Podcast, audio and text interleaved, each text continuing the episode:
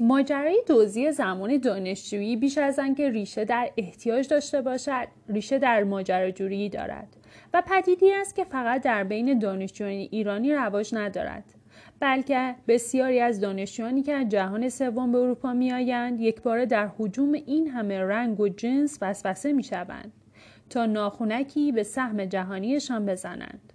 یک روز با یک دوست ایرانی و دوست مکزیکیش به یکی از فروشگاه های زنجیری کارفور رفتیم که در فرانسه و خیلی از جاهای دیگر دنیا معروف است.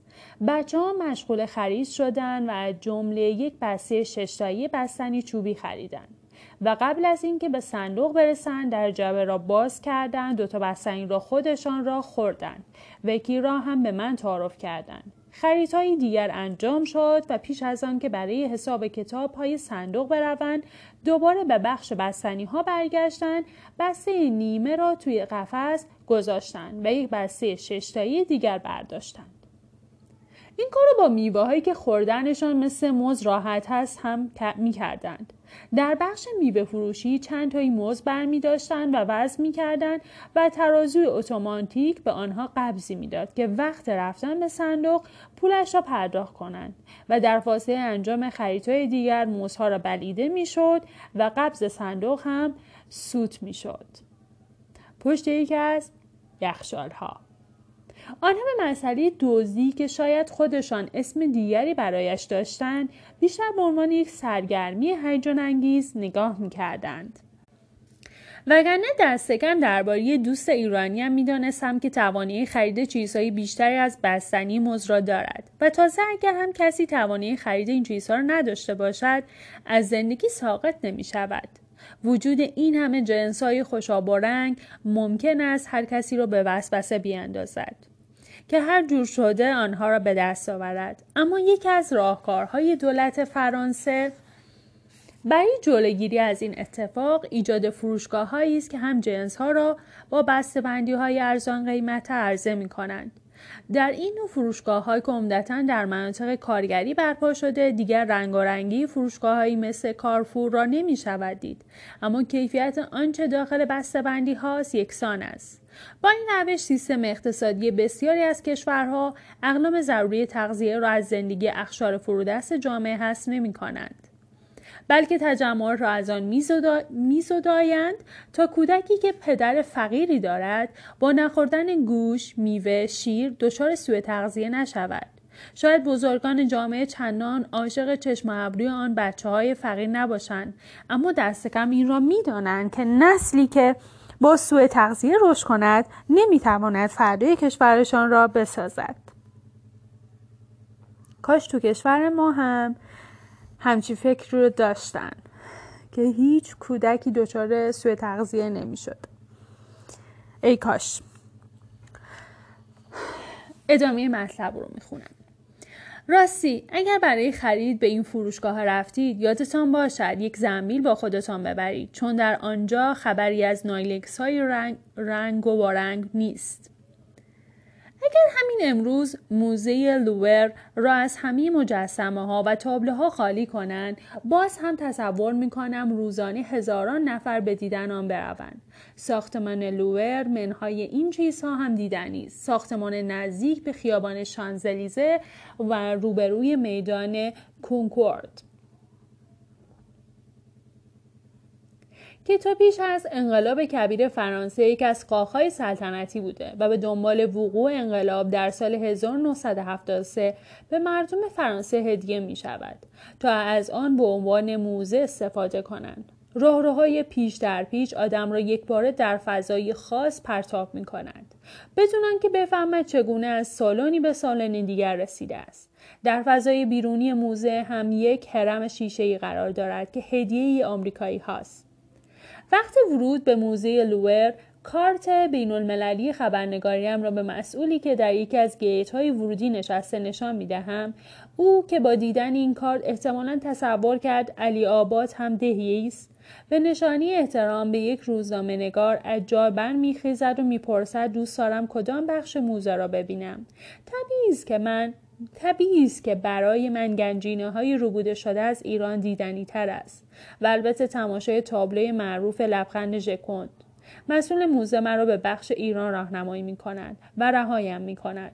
میان شگفتی بی انتها. تعداد آثار ایرانی موجود در موزه چنان زیاد است و اندازه بعضی از آنها چنان عظیم است که حیرت می کنم. چطور این همه اثر را از ایران به اینجا آوردهاند؟ ستونهای تخت جمشید به اندازه واقعی و سالمتر از آنچه که ما در موزه های ایران باستان خودمان داریم. دیوارنگاره های هخامنشی، گاوبالدار آشوری، لوح همورابی، هرس هم حسابی در میآید. اما کمی که میگذرد تعداد فراوان بازدید کنندگان را می‌بینم بچه مدرسه هایی که مرتب از مربیشان درباره جایی به اسم ایران می‌پرسند. حالا بهتر می شود دردناک است که آدم از دزدیده شدن داراییش خوشحال شود. اما یک لحظه می‌گویم اگر اینها همچنان پیش ما بود آیا تا این حد مراقبش بودیم؟ آیا مردم جهان می توانستند از این گنجین استفاده کنند؟ حالا باز وضع ایران خوب است. در سالن مربوط به مصر باستان فکر می‌کنم فرانسوی ها فقط اهرام سلاسه را نتوانستند به اینجا منتقل کنند. در سرزمینی که مربوط به مصر است احساس می‌کنید همین الان فران آخمیتوس سر و پیدا می شود و یقتان را می گیرد. شلوغترین بخش موزه سالونی است در قسمت میانی که جمعیت مقابل آن موج می‌زند. همه تشنه دیدن لبخند ژکوند داوینچی هستند. مخصوصا در این روزها که کتاب راز داوینچی هم توی بورس هست. اصلا تورهایی در پاریس تشکیل شده که آدمها رو به تماشای جاهایی می‌برند در ماجراهای کتاب جزو لوکیشن های اصلی بوده. و طبیعی است که لوور تابلوی لبخند ژکوند در مرکز آن باشد. شاید یک خودزنی باشد. اگر کسی ادعا کند تابلوی لبخند ژکوند به نظرش یک اثر معمولی است. تازه من فکر می‌کردم تابلوی خیلی بزرگتر از این حرفها باشد. البته می‌دانم این تابلو حتما چیزی دارد که باید با دید یک متخصص با نگاه کرد. اما در عین حال مطمئن هستم بسیاری از کسانی که در آن لحظه همراه من پای تابلو ایستاده بودند و به خاطر عظمت این کار نوچ می‌کردند و از آن عکس می‌گرفتند نظری مشابه من داشتند. اما جرأت نمی‌کردند نظرشان را بگویند تا متهم به بیهنری نشوند. برای رسیدن به کاخ ورسای که کمی از پاریس دور است باید قطار سوار شویم. قطاری بدون راننده که خود به خود کار می‌کند. دو تا مترو عوض می‌کنم تا سرانجام قطار می‌رسم. و یک رو بعد از جایی سر در میآورم که آسمانش آبی تر از هر آسمانی است. که در زندگیم دیدم با تکه های پنبه‌ای ابر که باد آنها را به رقص درآورده و بازی آفتاب و سایه راه انداخته است. ورسای در واقع نام دهکدهای در حومه پاریس است که نشانه های نخستین کاخهای سلطنتی در آن به سال 1038 1038 میلادی برمیگردد اما در واقع در سالهای اوایل قرن 17 هم بوده که ورسای به عنوان یک کاخ معروف سلطنتی شناخته می شود و الان عنوان بزرگترین مجموعه سلطنتی جهان را یدک می کشد. جایی که معاهده ورسای که به پایان جنگ جهانی اول منجر شد نیز در همین جا به امضا می رسد.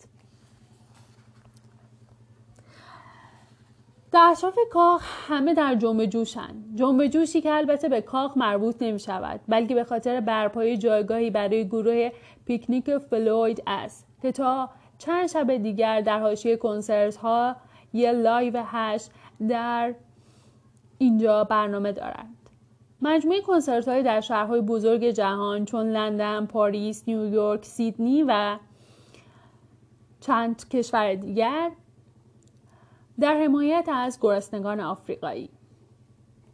نمی‌خوام عظمت این کاخ بنویسم از سالن ها مجسمه و تابلوهای ارزشمندش از تمیزیش از اینکه انگار آن را همین لحظه از توی زرورق درآوردن از اینکه حتی یک یادگاری هم در جایی نمی‌بینید چه و چه و چه تنها می‌خواهم بگویم قدمت بخش های از این بنا که پر است از نقاشی های سخفی که آدم رو حیرت زده می کنند.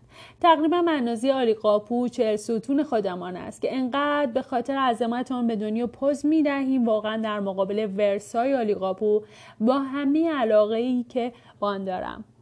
مثل یک آپارتمان چهل متری در ورامی میماند جدای از ساختمان محوطه بیرونی کاخها چنان زیباست که نمی شود محوان نشد. درختهایی که به اشکال مختلف تزیین شدن مجسمه های زیبا هزار توهای شمشادی و یک چمن یک دست که نمی شود که نمی شود نمی شود روی آن بشینید بنشینید و به خواب نروید. سفر به پاریس با این امید تمام می شود که دو آدم دوباره به این شهر بازگردد. نمی شود آدم به پاریس برود و بخشی دلش را آنجا نگذارد. امیدوارم لذت برده باشید.